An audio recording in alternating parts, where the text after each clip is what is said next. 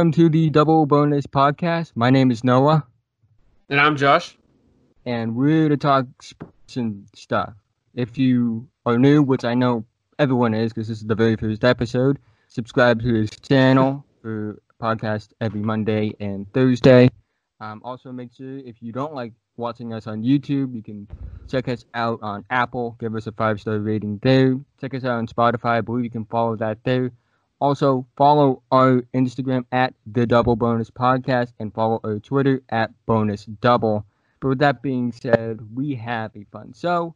But considering this is the first episode, I think we should introduce ourselves. And I'll start by saying, and my name is Noah. Uh, I'm from Plymouth, Massachusetts. I I'm 18. I just finished my freshman year at Cape Cod Community College. Uh, I'm a Celtics fan. I make videos on YouTube. You can subscribe to that channel. I'll put that in the description below. And um, I'm studying communications. That, Awesome. Well, my name is Josh. I'm from Tyler, Texas, which is about two hours, maybe an hour and a half away from Dallas, for reference. Um, I'm considerably o- older than Noah, Mhm. and my degree is actually in com- communications as well, mass communications. Um, what it's called at UT Tyler, where I graduated from. So, um, pretty much the same thing as you, Noah, except I'm a, quite a bit older than you. Yeah. um, so we wanted to start this off by um talking about a funny story from real life. We could have chose anything from um like high school, elementary, any anything, college, life in general. And you said you had a really good one, so I do want to hear your funny story from real life first. okay, you want to hear mine first? Yeah, I do. Okay, it, it's uh supposed to be sports related, right? Is that what we is that what we talked about or no? It could be anything, really, but it can't be sports related if you want it to be. Mine is mine is somewhat basketball related. I'm gonna try to stay on the the premise of Yeah. basketball here. Um, this is probably the most embarrassing thing that's ever happened to me. Um, so we played in a basketball tournament when I was a junior or senior in high school in Austin, Texas, which is about four hours away from where I live. So we left school on a Monday afternoon and we stayed through, I think it was like Sunday. Um, so we stayed there for almost a week at this hotel. Um, it was just me, my teammates, uh, a couple of coaches, our athletic trainer, you know, just a kind of a, it was a fun getaway, um, to say the least. You know, we got to play basketball in the process. But, anyways, so like the first night we were at our hotel in Austin, we, me and my roommate, uh, his name's Ryan, we went down to the pool at the hotel. It, the pool was closed and we kind of snuck in. I don't, I, we didn't really sneak in. We just kind of went in, even though the pool was closed past 10. It was like probably 10, 15, 10, 30 by the time we got down there. Well, long story short, I don't remember why I did this, but I was wearing basketball shorts in the pool. And I guess out of respect to the hotel, I took my shorts off to like wring them out so that I wasn't dripping water through the entire hotel back to our room. Well, I had a towel on. It was just me and him. Like, you know, it. Well, I, I didn't think it was a big deal. So I put my towel around my waist, and I had a shirt on. And when we were leaving the pool, and I put the shorts like over my shoulder after wringing them out. And I was like, okay, our room's not that far away, so we'll just I'll just walk to my room like this. Like no one's gonna know the difference. There's no one in the lobby. It's like 10, 45, 11 o'clock at this point. So we're walking through the lobby, and I guess uh, one of the girls' teams that was playing had just arrived at the hotel. There was probably 15 to 20 girls. There, some of their parents, coaches, probably 30 to 40 people in this lobby at this point, just like waiting to get checked in, I guess. So we're walking by, and we get about halfway through this crowd of people, and Ryan takes off my like he grabs my towel, rips it off, and grabs the shorts off my shoulder before I have time to react, and runs off. And I'm st- standing pretty much butt ass naked in front of about 15 uh, high school girls and their parents slash coaches. That, that has to be traumatizing. That was it was the most traumatizing thing that I've ever experienced. Um, not only that, there's more to the story. So, like two mornings later, um, we're at the breakfast at the hotel, and the coach for this other team, and I don't, I wish I could remember what school they were from, but uh, just so I could like just look them up, see if that coach is still there or whatever. But anyways, the coach gives me a gift bag at breakfast, and it has a pair of swimming trunks in it. And he said, "Here, th- these might come in handy, you know, at some point in your life. We just wanted you to have these." Literally, the team went and bought me a pair of swim trunks and gave it to me in front of everyone at breakfast. So, that's probably the most embarrassing thing that's ever happened to me. That that I would be traumatized. Like, I don't think like I would be able to go back to a hotel. Like after that, like that's just me though. Um, I've never had anything like that happen to me before. Um, you know, I had friends that were like pieces of shit. We all were pieces of shit to each other. But um, no, that's just how we all were. You know, yeah. The- the- your your best friends are the ones that you bully each other relentlessly with. So um, like, like yeah, you you know how I believe like my best friends are the ones that like my parents like think like I hate because like we're just messing with each other so much to the point it's like it it gets pretty toxic. But um, my my funny story from real life uh isn't I don't want to say it's necessarily funny, but um, you know, it is in looking back funny. I was 15 years old, and you know, I live in Plymouth, so we New York is relatively close enough to the point where you to, you take a train, you don't fly. So we take a train in, and the thing is, we forgot the one rule about taking trains into New York City is you have to get on at the North Station because that's where the first train gets there. So you get the, the train's empty. We got on in Connecticut. We drove all the way to Connecticut to get on, which I don't know why we did, but we get on in So, Connecticut on. Let me What? cut you. So you drove to Connecticut? to to get on a train. train. No, no, no, not Connecticut, Rhode Island. Rhode Island, my bad. Okay, okay, okay, okay. which is a go- which is a lot closer. I, I I don't know why I thought Connecticut, but we get there, we get on this train. It's loaded. It's packed, and there's one. There's two seats over there. My parents are sitting there. I'm sitting alone, uh, next to this Japanese man who doesn't speak a lick of English, and I sit down, and um, the entire time. So I'm listening at the time to a Bill Simmons podcast, which I wouldn't do now because I've just learned so many things about Bill Simmons that I don't like.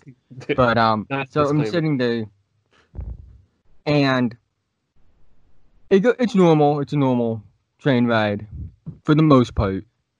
And then um, so we he gets off in Connecticut, and I I move in because I like being in the window seat. And then this guy comes up and sits down next to me. I, I didn't. I'm the kind of person that like doesn't put their stuff on a seat to make it look like someone else is sitting there. But Sure. I wish I did. He was this redneck dude. You know, you can just tell he had like. He, I don't know how to describe it necessarily because like, I think you can get an understanding of how rednecks dress. But Right?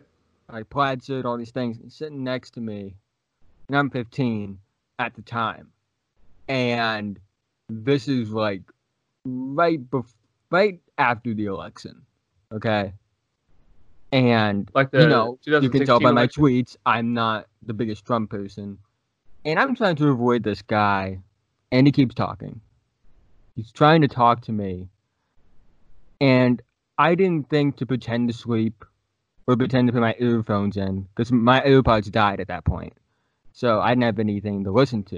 And I'm not the kind of person to listen to something when someone's sitting next to me. And he's talking, he's talking, he's talking.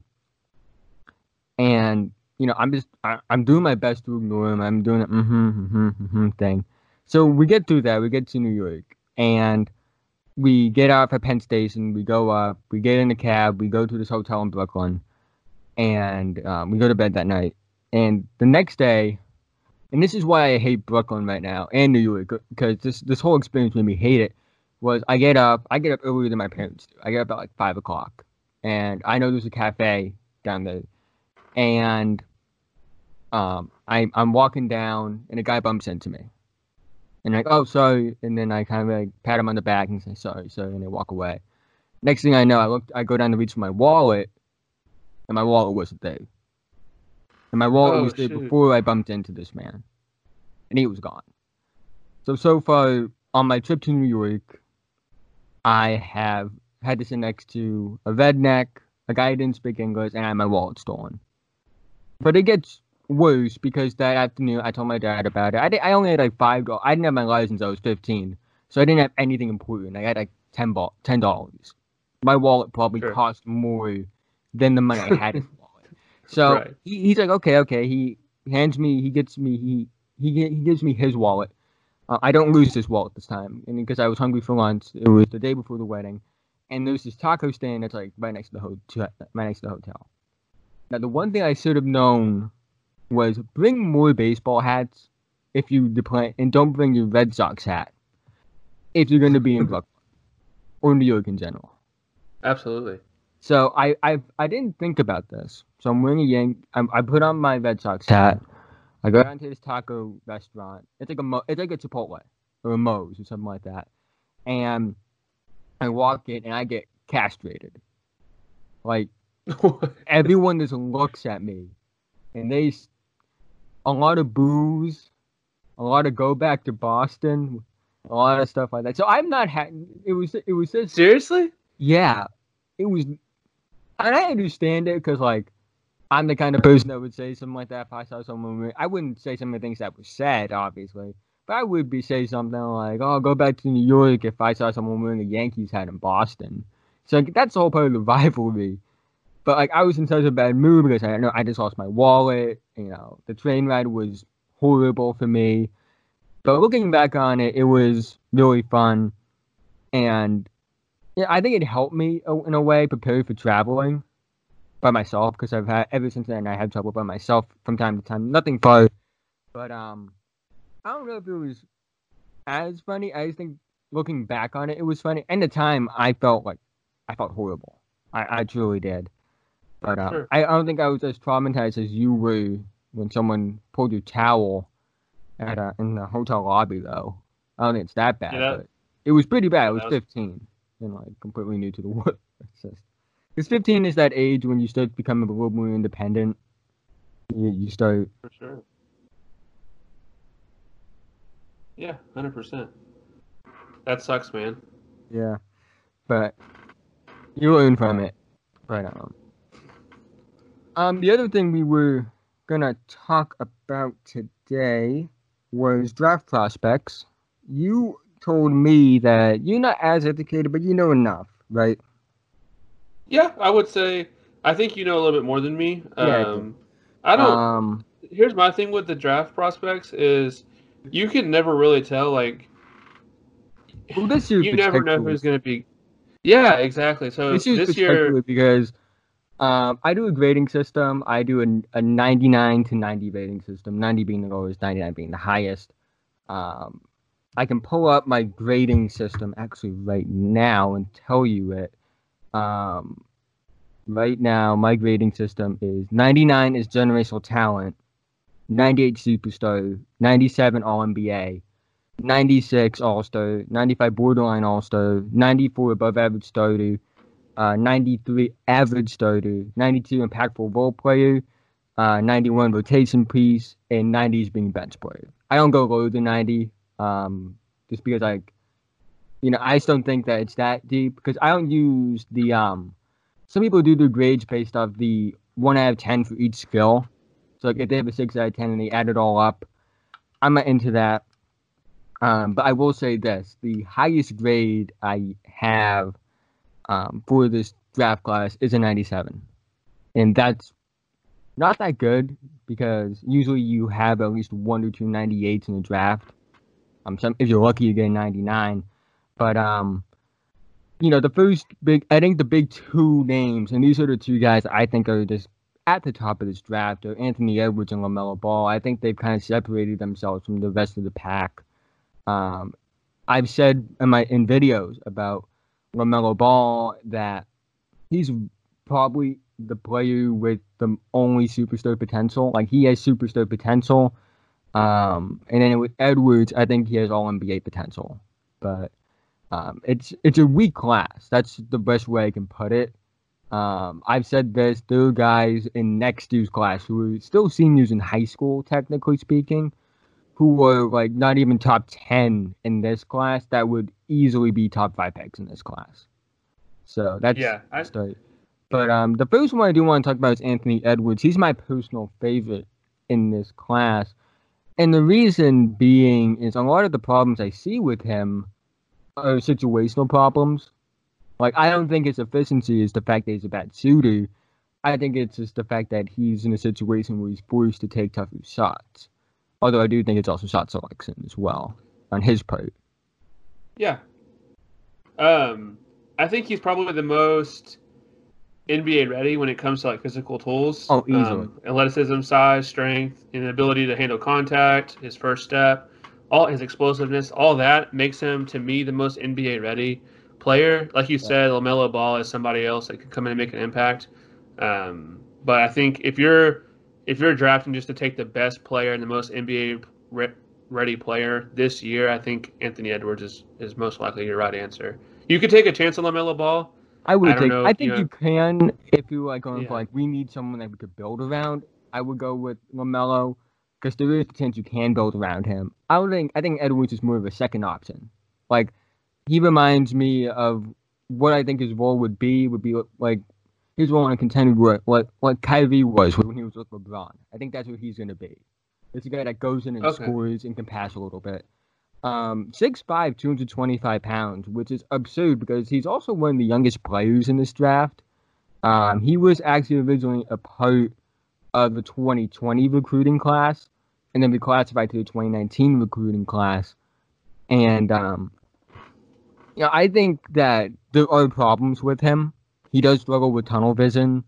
Um, there are times where he should be driving to the paint more because really he has sized that even NBA shooting guards don't have. Like yeah, like Harden might be the only like, and he's five pounds heavier than Harden, which I think is is absurd. But I think he just doesn't use that. Like he settles for mid range jumpers a lot, um, which is frustrating because you have this physical gift that a lot of NBA players really would want, and you're not using it to your full advantage. That's my one thing with him. Um, my thing with Anthony, I think his biggest downfall is a lot of times you'll see him dribbling, get to the paint, uh, pretty pretty easily, and it's like if he's cut off from scoring, like you said, he'll he'll settle for a jumper, but it's almost like he settles for that jumper because he doesn't know what to do if he's cut off at that point in time. Like he doesn't have um, a go-to move or like a euro step that he can resort to, like a lot of guys in the NBA have. Um, to create uh, a better shot for himself. And to me, that's I, I think about. I don't know if you're familiar with this, but Dennis Smith Jr. when he was with the Mavericks was somebody who it's like he would just go full speed to the basket and had no second. He had no plan B when it came to okay, well he can get to the basket and he can dunk on somebody, but if he's cut off from the basket by by a big or um, you know I, I don't know I can't count on I can't count how many times um, you know, Dennis Smith Jr. would run full speed into somebody, knock them down, and get a foul call, offensive foul called on him because he didn't know what to do next.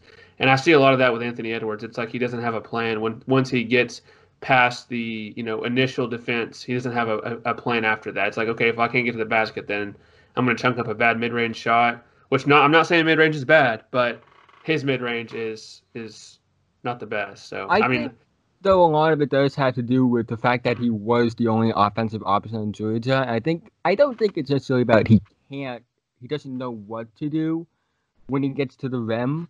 I think it's the fact that he doesn't know what to do when two or three guys are in the paint just waiting for him when he gets to the rim because true, true. They they focus so much on Edwards on defense. Like he's the uh, like it was amazing how many double teams he was getting thrown at him because of that and because they knew no one else on that Georgia team could create their own offense.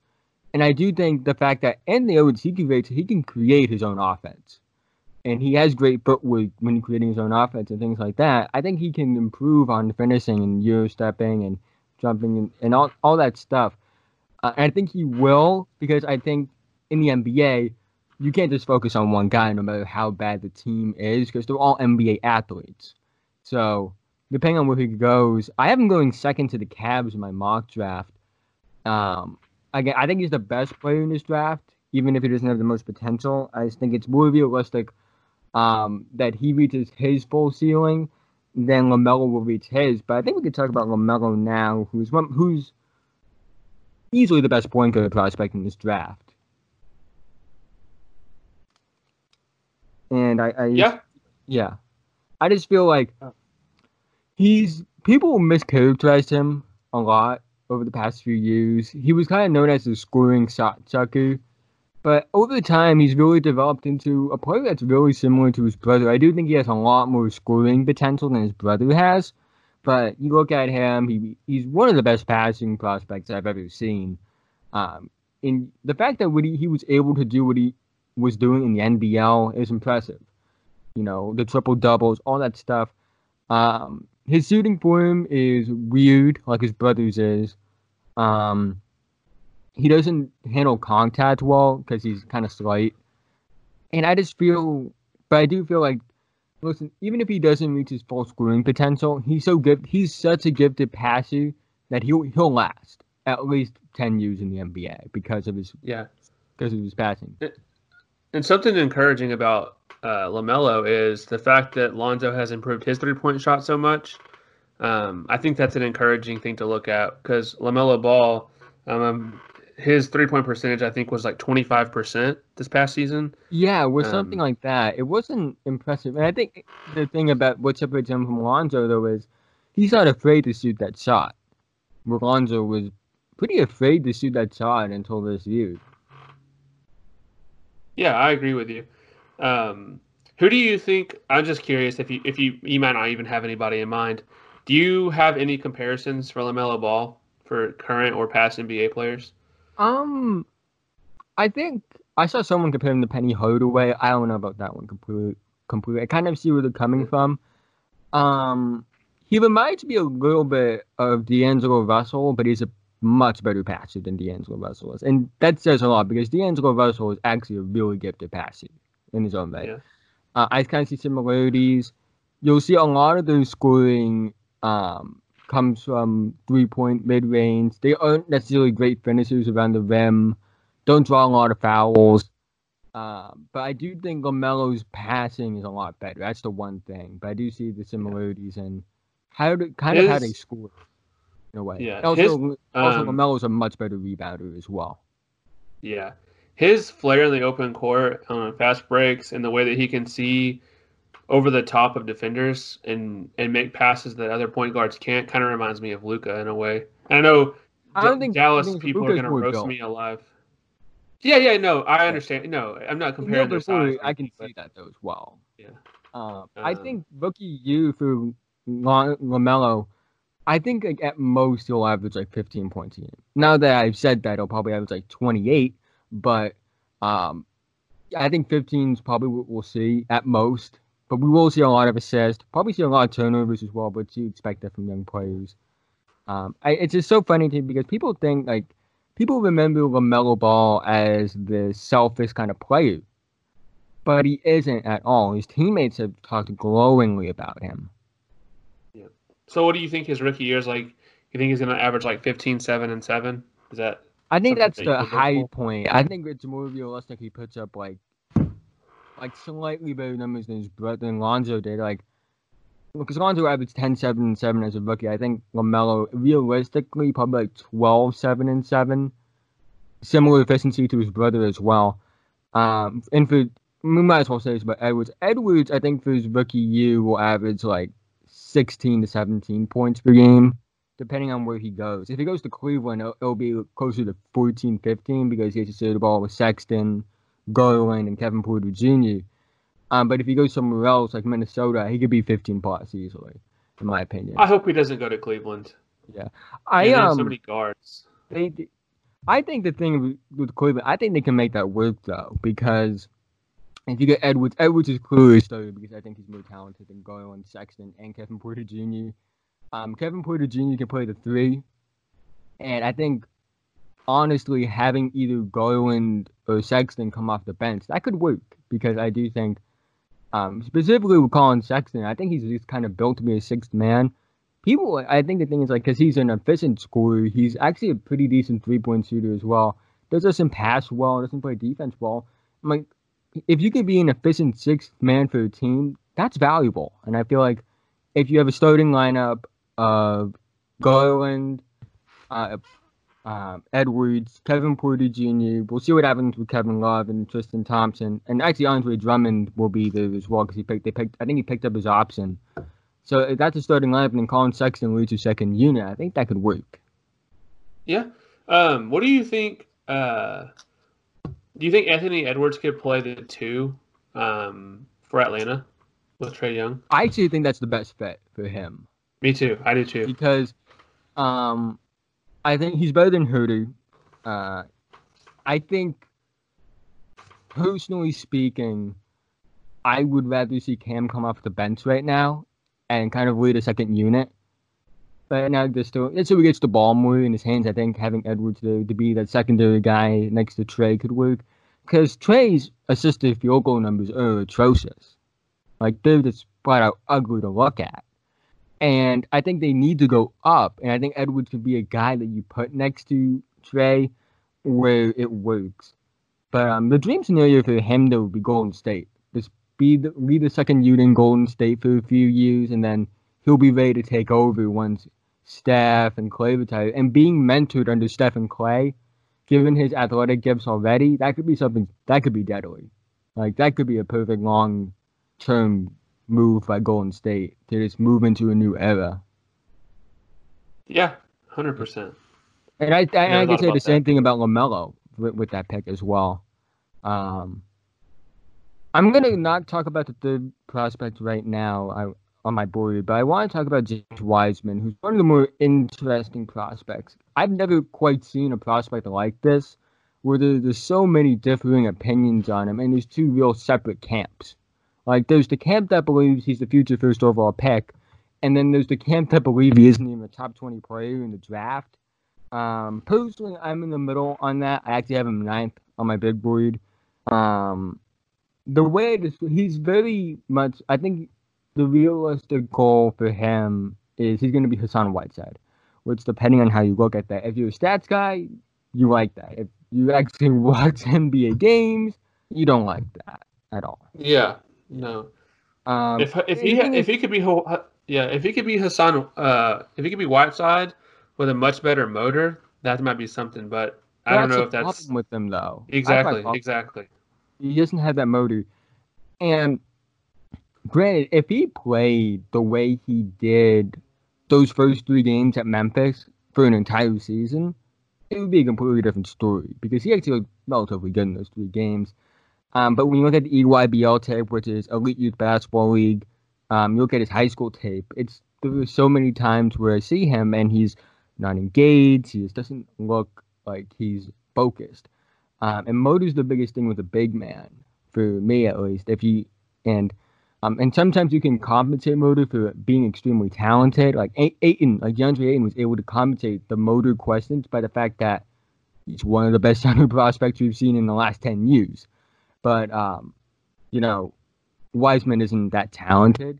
There are flashes of an elite big man. I will say that there are flashes of this guy could average 25 and 12 on an NBA team, but the, for every one of those flashes, there's like five red flags for me. yeah, that's a good way of looking at it. Yeah. so why aren't we talking about your number three guy? Can I take uh, a guess who it is? Is my number three guy, and I think he's the best. Okay. Draft personally speaking. Okay. Um, for me, he's very much like Bam Adebayo. A lot of people have said he's like Bam Adebayo. Um, and it's the fact that he defends multiple positions well. He's athletic enough to defend one through five to some extent. Like, I wouldn't put him on a point guard, but if he got switched onto a guard, he wouldn't have any trouble. I actually have him going first overall to Golden State right now because of the fact that, um, you know, I think Golden State is still in win now mode and, uh, and I think Onyeka Okongwu could have a big impact right away in the NBA. Um, and the reason I have him a lot higher than I have Wiseman is he gives you everything Wiseman does and some more on the defensive end, and he has a much more consistent motor. There weren't moments of him like falling asleep on defense. There weren't moments of him consistently missing rotations things like that. And that's why I have him as my number one big man. Um, this is a guy that, you know, I think he can be a 15 to 17 point per game scorer in the league, but his real defense would be rebounding and defense. Um, I just feel like if you're a guy that can have a massive positive impact on the game without scoring a single point, you're special. And I think So- that that that's what Onyeka Okongwu can be. I think he actually does have potential to score more than zero points, obviously. But I do like his potential uh, as defend as a defender. He could be a defensive player of the year candidate for years to come. I've seen. Uh, I think it was the Ringer compared him to uh, Jonathan Isaac. Is that accurate or is that far no, off? not really, because they don't play the same position. And um, Okongwu is a lot more physically built than Yeah. um, Isaac was. Isaac's more of a three, is more of a, a natural three four kind of player. exactly. Yeah. Well, Okongwu is a five four kind of guy. Um, I do think they can have similar impact defensively. I don't know if Okongwu can reach Isaac's height. I think Isaac is like has potential to be like one of the five best defenders of all time. But um, I do think Okongwu can be a defensive player candidate. I just think he's a Yeah. very different player though. Um, I also saw someone compare him to John Collins. I kind of see it because they because of the athleticism. Um, but the difference is Okongwu is a much better defensive player, while Collins is a lot better offensively. I just don't see it. Yeah. But um, I have him. I have him at five on my board. I haven't. Who do you have at three? Who do I have Hmm. at three? Yeah. Anthony Edwards. Ooh. Um. So I'm guessing you have Lamelo one or two, but I have who's Lamelo number- one. Number two is Hayes for me. Oh, I have Hayes at five. I have Hayes at two, uh, Edwards at three, uh, and Halliburton at four. Okay, so this is where we kind of go off because I have Tyrese Maxey at four on my board. Oh wow, that Yeah. is way higher than I know. uh, People think I'm crazy when I say that, and the reason I have him so high is, um, a he shows up every time on the big stage, first of all, and um, I I had him six on my board to start the year, and the reason why is I didn't understand why people had him outside of the top ten in high school, um, because when you watch them play and you watch them on the EYBL circuit, he looked incredible. Um, he, in my opinion, is a guy that is good defensively and can be really good offensively. Um, and I just think that that's more than I can expect out of a lot of the other players in this draft. A guy who can be good offensively and defensively. There aren't many other players in the draft like that, to me. Um, Where do you have? Where do you have Halliburton? I have him at seven. Oh wow. You're, That- not, you're what- going to be I- I surprised by some of these players. No, no, I don't think. Obviously, you're not wrong to have him as. I mean, we're not going to know who's wrong or right. It's so unpredictable at this point, especially in this draft, like you said. But I think my two favorite players in this draft, not the two best, um, but my two favorite are Halliburton and Lewis Jr. I like you as well. Uh, my um my surprise player, and this surprised a lot of people I had him this high, is I have Cole Anthony at six on my board. Um, he was number three on my board entering that year. I know we struggled at North Carolina, but at the same time, for me, he didn't struggle enough for me to drop him the way some people have. Like I see some people have him outside of the top ten and even out of the lottery, which I think is ridiculous. He wasn't that That bad. is, he's eight for me, by the way. Yeah, because and the thing is, like people were like, it wasn't as much about he's not a good shooter because he's a really good shooter. Like, like, his numbers, yeah, he shot like I want to say like forty three percent from three in the ten wins on six attempts, uh, which is really good. Um, I just think that that North Carolina team around him was not good at all, and I don't think like you could you could put Killian Hayes in that in that spot. You could put Lamelo in that spot. You could put any of the other top point guards in the spot, and I don't think they do much better than he did, because that it was really just him and Garrison Brooks, I would say as well. But um, you know, even with that, it, was clear that you know, in order to have a chance to win, they needed Cole Anthony to play well, and the only way Cole Anthony was, and it was hard for him to play well all the time if he was, you know, just dealing with all these other things because they knew no one else could score. Yeah, um, I think his biggest, um, I think his biggest downside is you know he needs to learn to be a playmaker as well if he's going to play point guard in the NBA, and uh, I have him going That- to Phoenix, so he won't need To really, do, yeah. so he won't be go. he won't need to do that then because Booker's fine. I- I don't. I think it's like. I don't necessarily think, as in, in today's league, you need to be a world class playmaker to play point guard anymore. And I think the best backcourts in the league, when we look at them, aren't a guy who averages like ten assists and a guy who averages like twenty five points. It's two guys who can have who can give you twenty a night. That those are the best backcourts in the league, and that's what I think Yeah. Can do. Be next to, um, Devin Booker in Phoenix. You know, and again, because like, and I think it's a better. I think there will be a better version of what the Cavs wanted uh, Collin Sexton and Darius Garland to be.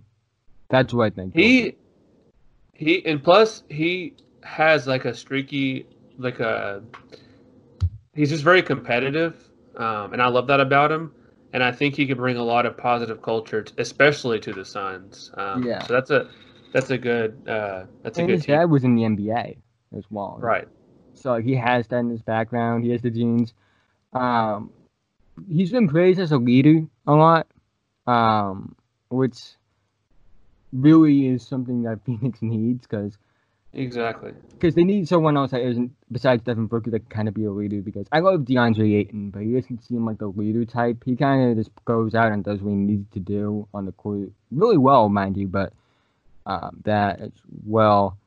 Uh, my sleeper player for this class that I really like.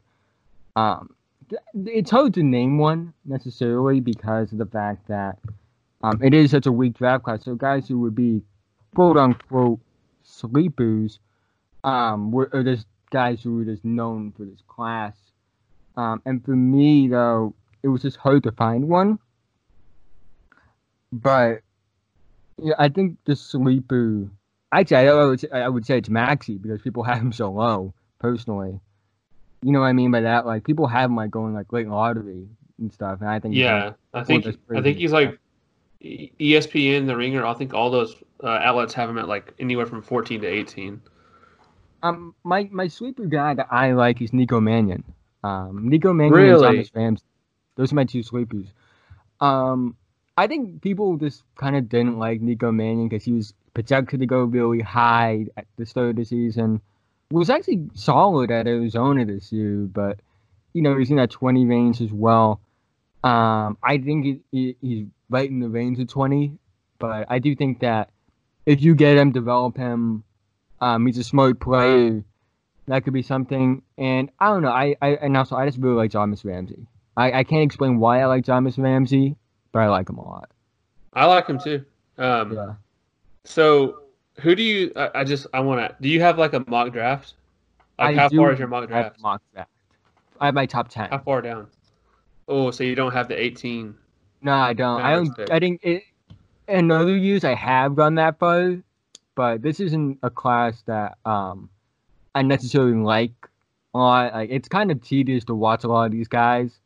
Like you've seen, you'll probably notice on my channel, I have a lot more 2021 draft content already, but um, you know, but I do like Thomas Ramsey a lot. I they're just guys that know, they aren't necessarily. I think they're more project players now, but I do think if you get them under the right coaching, which I do think they would be able to do, going to like teams that are playoff teams, I think that would be a good fit for them to sort of grow and develop, and they can end up being something one day. But do you have a sleeper that you like in this draft?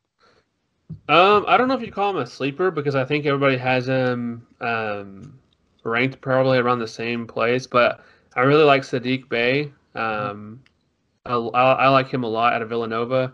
Um, if I could realistically pick anybody to come to Dallas, that's who it would be at 18. Um, I think we talked about Lewis. I really like Lewis Jr. a lot. Um, Tyrell Terry is also somebody who I think could be really good in the NBA.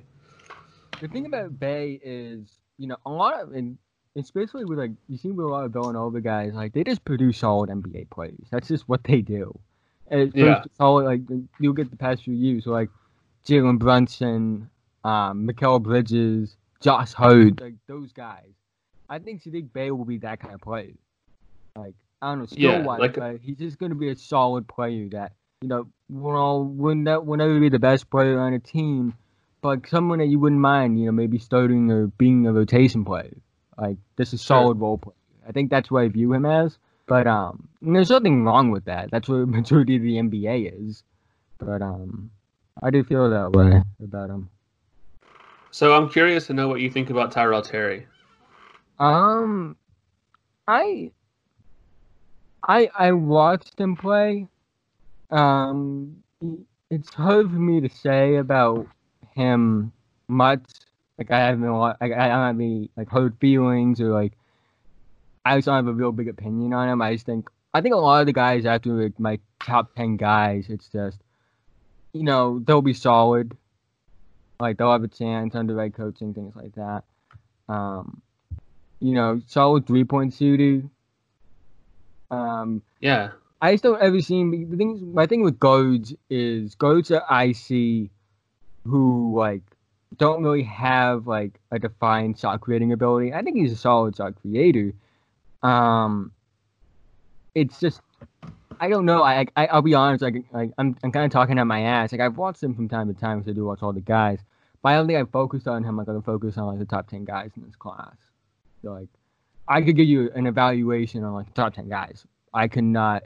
I can tell you some things about other guys I like, but you know, that that's just how this draft is. Like, I'm not like this for the drafts. Like, I try to get other prospects outside the top ten with other drafts, but this was just so tedious with this class in particular. It really was. It, it, It it's was hard to watch a lot of these guys. Yeah. I'm like, that's this is why I'm so excited for next year's class because next year's class is exciting. Like there are guys that are like not even top ten guys that I love in this class in next year's class. Who's going to be the number one pick next year? Um, right now it's Cade Cunningham. I think I've said before he's the best point guard prospect I've ever seen. Um, I think the and the only two, the two, three guys that could also challenge him for that spot, Jonathan Kuminga, who's one of those guys who like once you realize like once he puts it all together, he'll be unstoppable. Jalen Green, of course, we all know what he's doing in the G League, and I think BJ Boston is the third guy that can compete with Cade for that top spot. I really like him. He's going to go play at Kentucky. Um, but it's, I think it really, it's really telling about Cade because it's one of the better classes I've seen in recent memory. Um, this two, the upcoming 2021 draft, and Cade is a consensus top player in that class. He's in his own two in a loaded draft class. That just goes to tell you how high I am on him. But um, it's just a. Who is I- this? Who do you compare him to? I haven't watched much It- film on him, honestly. I it's hard to say. Um, I would call him. He, he's very much like a Luka light because of the size and the ability. Not as good of a scorer as Luka is. Um, he's really a unique prospect because he, he didn't score as well at Montverde senior year. He averaged only like I want to say 13 points per game, but that was because he was playing on such a loaded roster. Like there were guys on that Montverde team who were like top 20 players in their class that were coming off the bench. Um, Yeah. But he did play well on the EYBL circuit. He averaged 25 points on the EYBL circuit going in, into his senior year. Um, it'll be interesting to see what he does at Oklahoma State because we know we're not going to be playing in the tournament, obviously. But um, I really like him a lot. I, I think he's one of the three highest prospects I think I, I've ever rated, personally speaking. Um, I think he's like the only prospects I think I had the same grade on are Zion and Luka as far as that goes. Oh wow! So you had Luka as a 99 coming out of uh, uh, the Yeah, I had Luka 99 and I had Zion 99 as generational. Okay. Um, Well, that's pretty. I have uh, pretty going spot on. first though because of the Sun situation. Because I think people forget about the Suns that um, you know, it was all, it was after Josh Jackson's rookie year, and like you're not just going to give up on a guy after his rookie year, especially the way Josh Jackson finished his rookie year.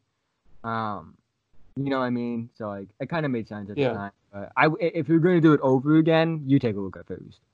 Um, of course, Grant did not. Hundred percent. But, um, Do what?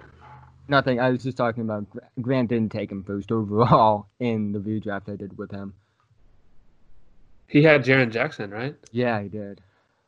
I was. He, he says he says Jaren Jackson's better than Luka Yeah, because he's the biggest Jaren Jackson fan on the planet in the universe. in the unit. Um, what were you gonna say before that? Um, I don't something about uh. Oh, I thought Luka was 100% going to Sacramento after the Suns took Ayton. I literally I would have bet I would have bet my house on um Well, this the Kings taking uh Luka at, at two. I cannot believe they passed on him for Bagley, and and Bagley may end up being a really good NBA player. I don't know, but I just I am high on Bagley. I thought for sure. Um, the thing about the Kings was though there was a rumor going around that um he would go back to Europe if the Kings took him. I wouldn't blame him for going wanting to go back to Europe if the Kings took him, but um, you know I don't know how serious that rumor was, but um. I don't know. I, I and, and looking back on it though, I think I, you I thought it was going two as well. Uh, I think a Luka Doncic, De'Aaron Fox backcourt would be deadly. Um, but I have hope for Bagley still. I, still do. I think he's still a really good player. I think the only thing holding him back is injuries right now. Um, because I every time I watch him play, he has like at least two like moments where you go, he shouldn't be able to do that at, at that size. Like I saw him once, like, Yeah, he's the a- ball coast to coast in Euro stuff. Like he's not supposed to be able to do that.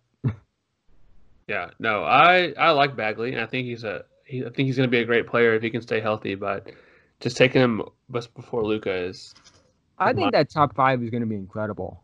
Like, it's like Ayton, Bagley, Luka, Trae, and Jaren. Like that's a that that has a chance to be one of the best top fives of all time. Like when we when we look back on that draft. To me any of those guys. I don't know.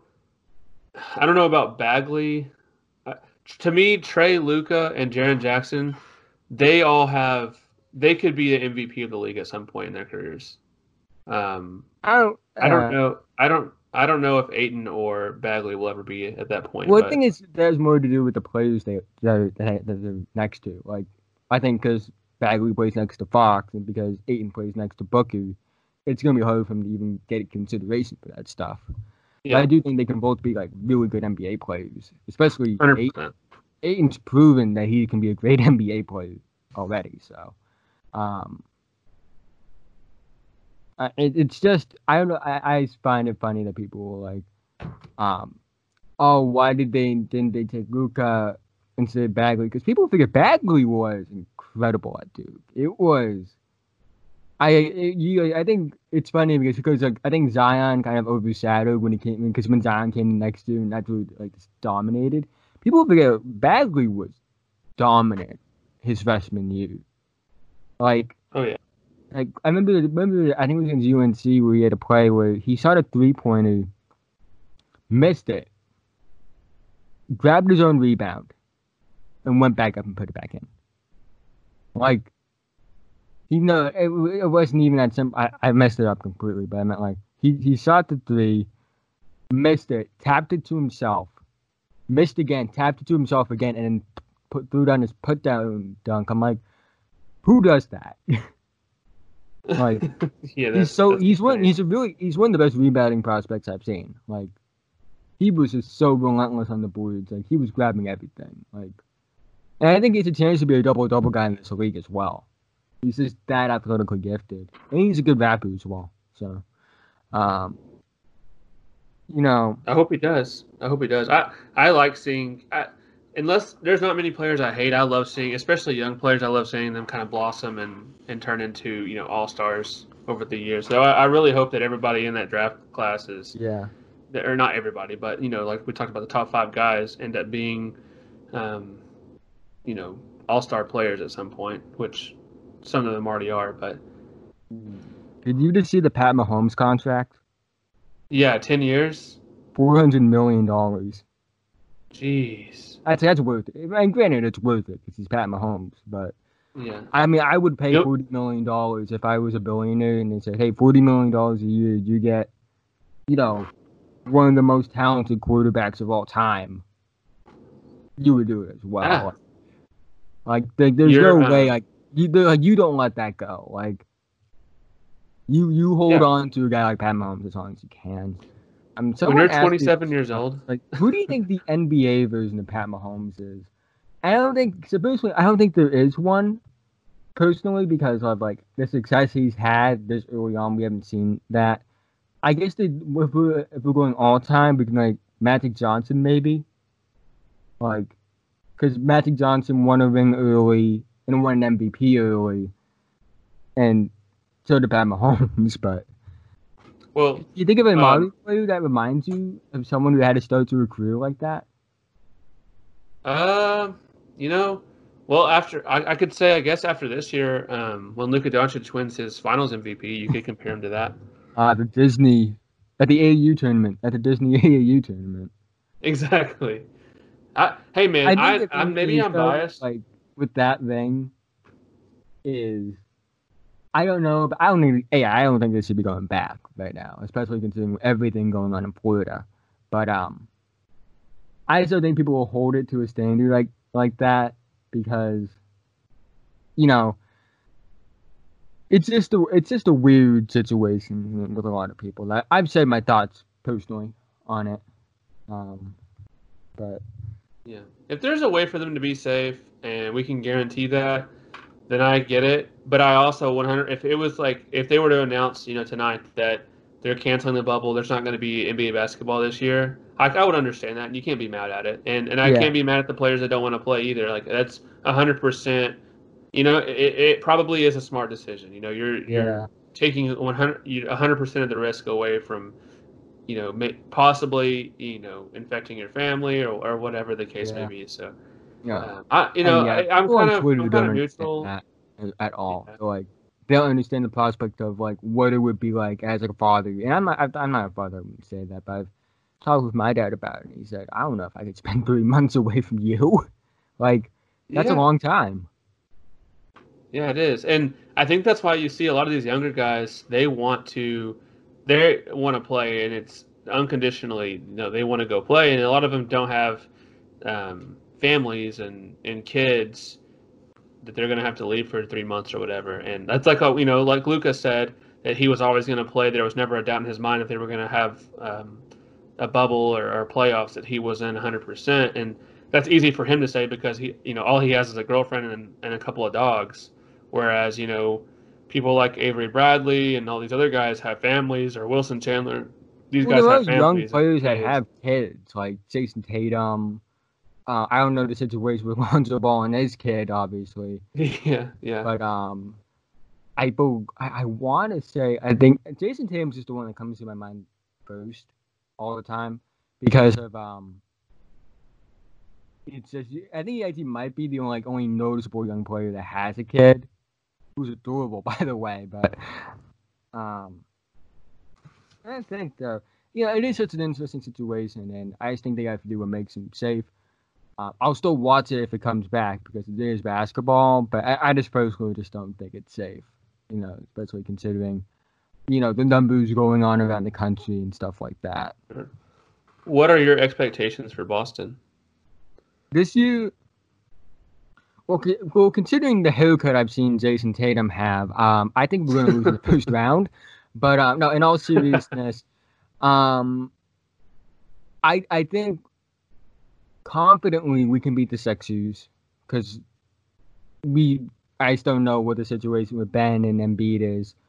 Um, I think the only two teams I'm not too confident are the Raptors and the Bucks if, if we face them.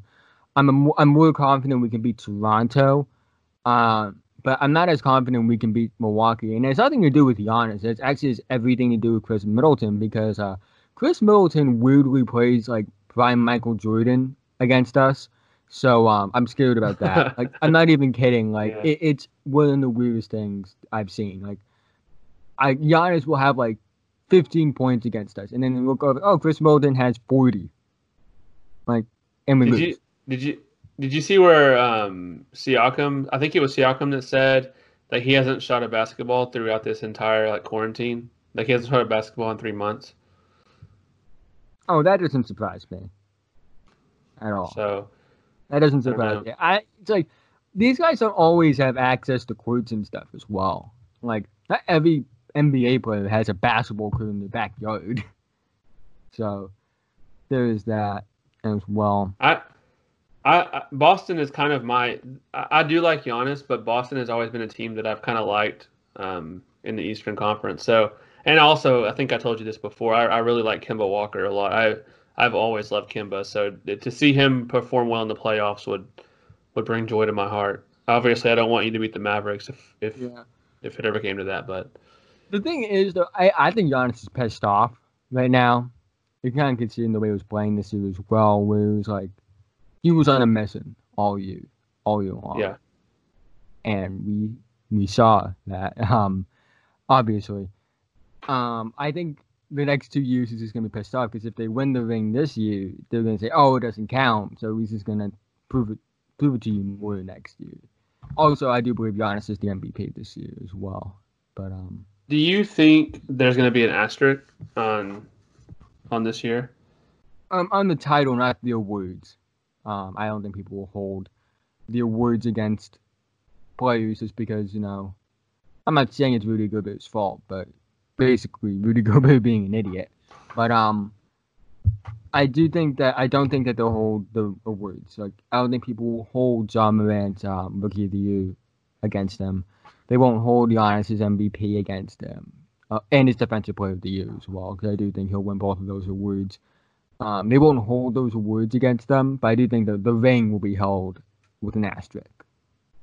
Yeah. So I agree with you about Giannis being on a mission, and I think that Once you start shooting I- I- it's over. It's over. yeah. and We're the not- thing no is with him, like he, And I think been the thing insane this is, year. There's just talk about him leaving in free agency, and I think it's possible. I don't. I don't think he will though. I just don't think he will.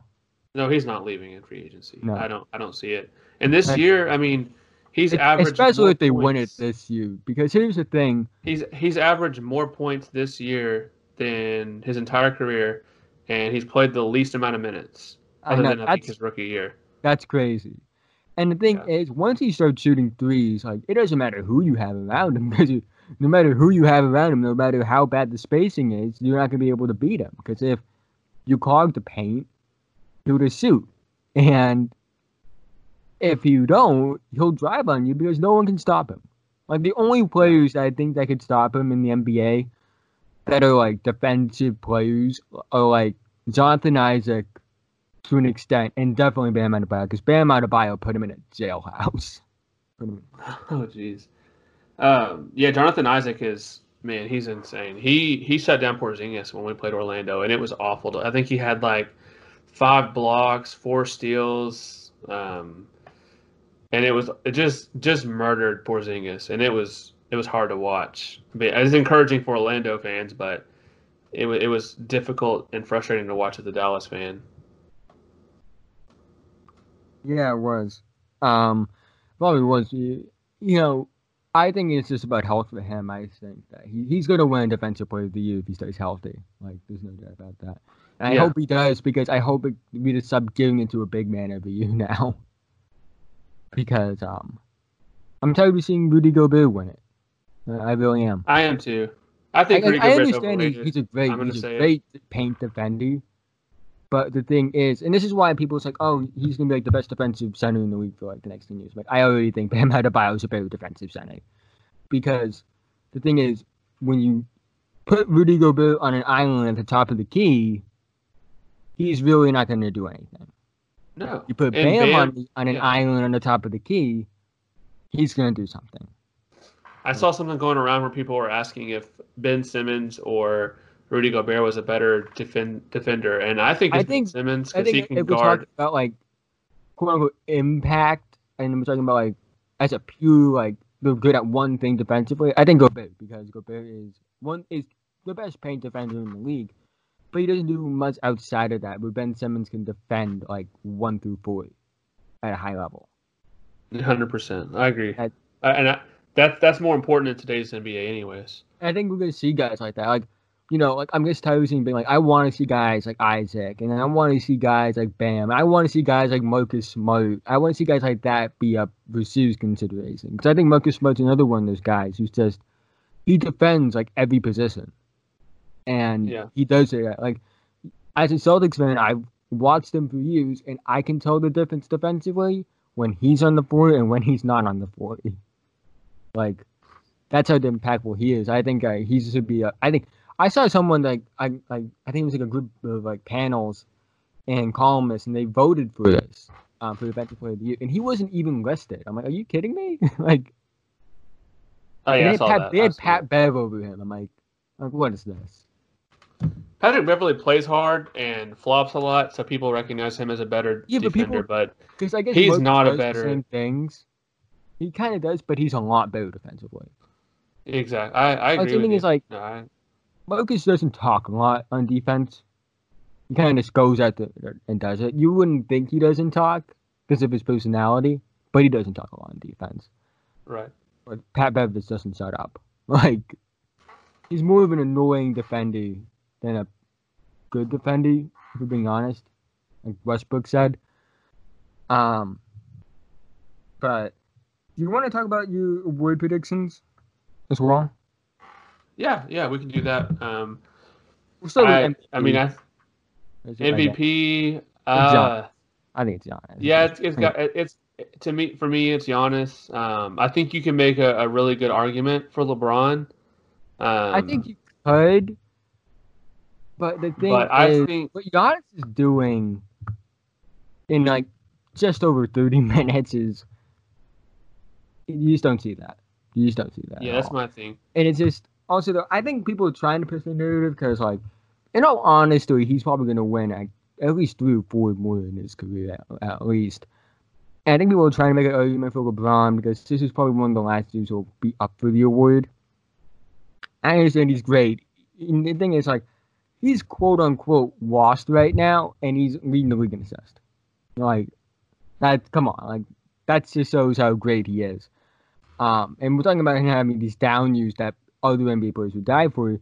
I just think that um, Giannis is better defensively, and the offensive gap between because I do think LeBron's still a better offensive player.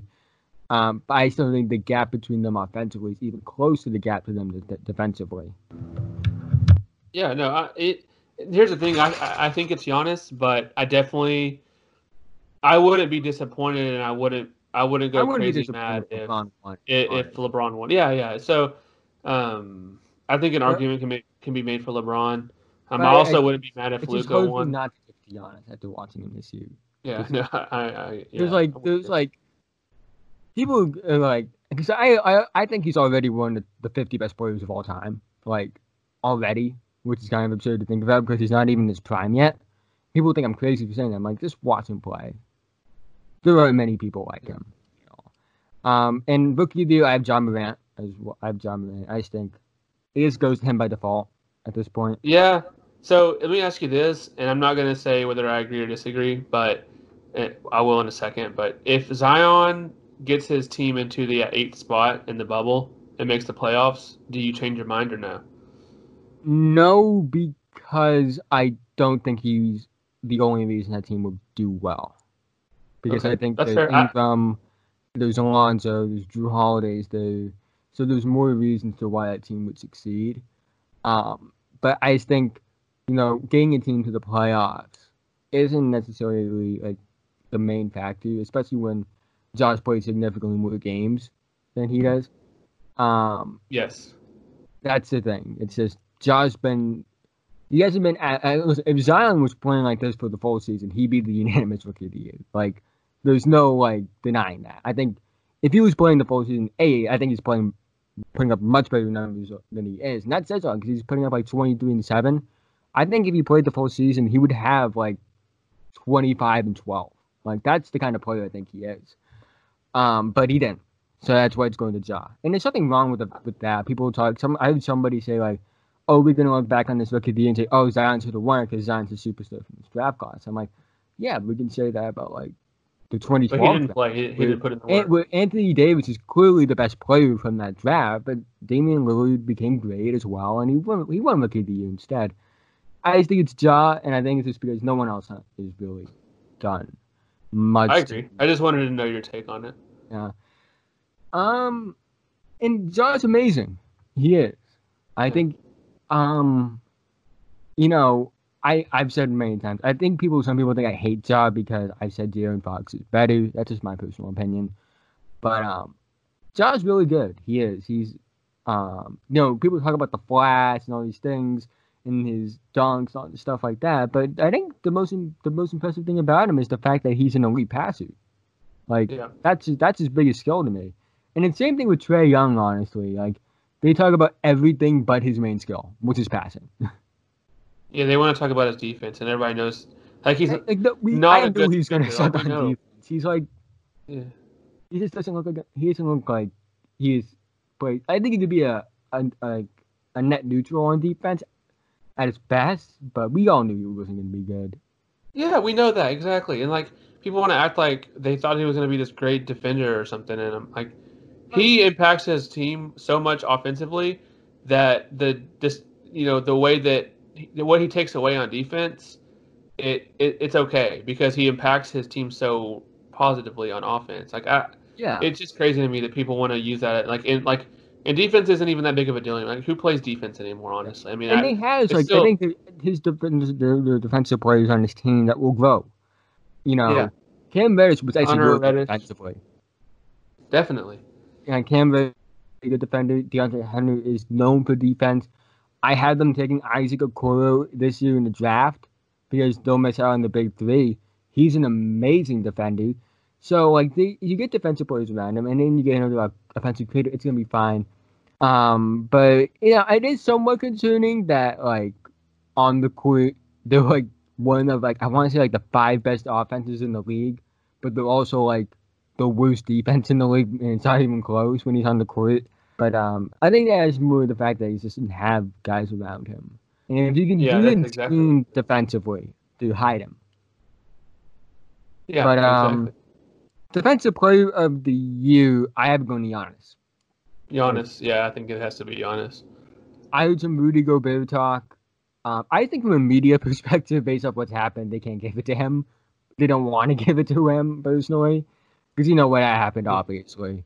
Yeah, Uh, yeah. and I just don't think that they want to deal with that anymore. I I think think the only want- other two Like, arguments. I, I still see a world where they, where people will be okay with Rudy Gobert winning an award after what happened. Like, I just don't see that happening. That was funny, Yeah. though. It was funny to see Jazz fans try to defend it, the things that he was doing, like the touching the mics, the things he was doing in the locker room. yeah, And it's just like you can't defend that. If if anyone in the Celtics did that, I wouldn't defend it. I think they could say the same about the Mavs. Like you can't defend yeah, absolutely. That was yeah, it's uncalled for. Um, I think the only uh, the only other two players that you can make an argument for um, are Anthony Davis or Bam, and I don't think that either one of them is strong enough to, to overtake Giannis. yeah. Well, speaking about Anthony Davis, though, I also think that that also hurts LeBron's chances for MVP is the fact that he was playing with Anthony Davis. Sure.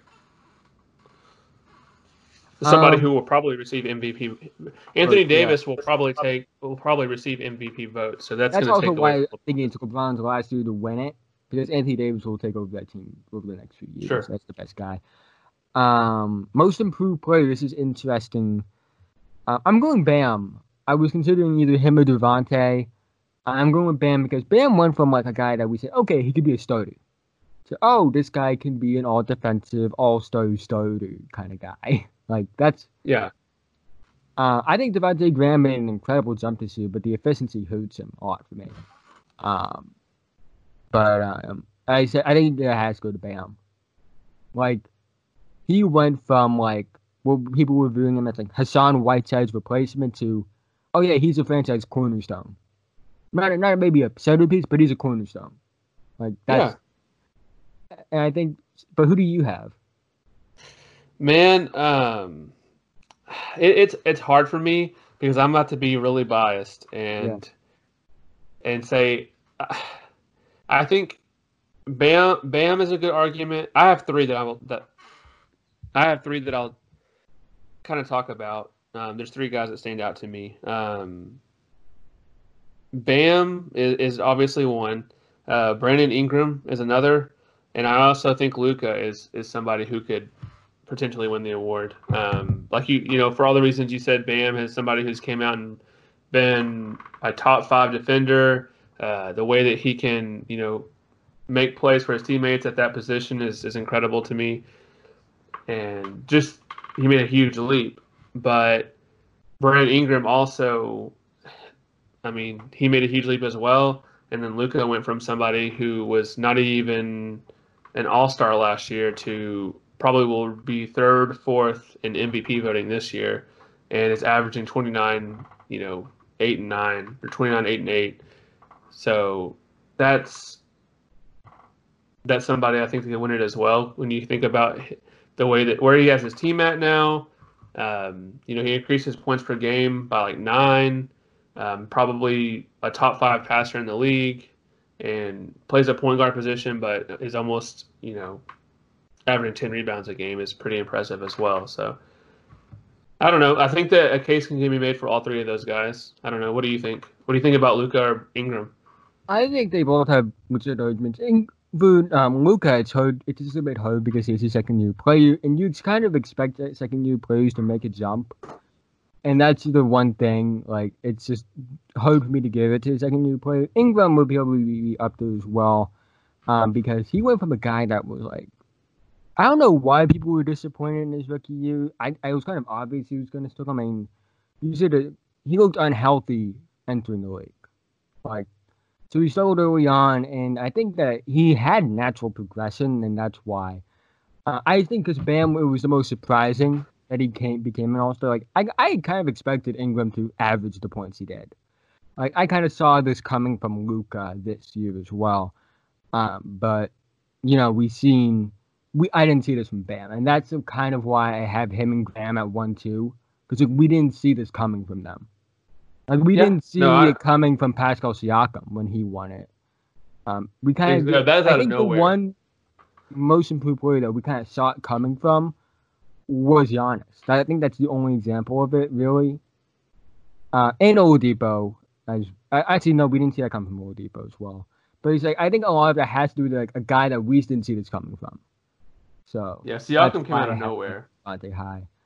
Um, But wait, you said Devonte Graham, but he's the second year player, right? no, he'd be up to that, but I, I have Bam over him because he Okay. because like the jump Luka made from year one to year two wasn't even close to the jump that Devonte made from year one to year two, and that's why I, I say it was a very exception because I I've never seen a player go from one of like a guy that wasn't even able to play on one of the worst teams in the league to where he is now.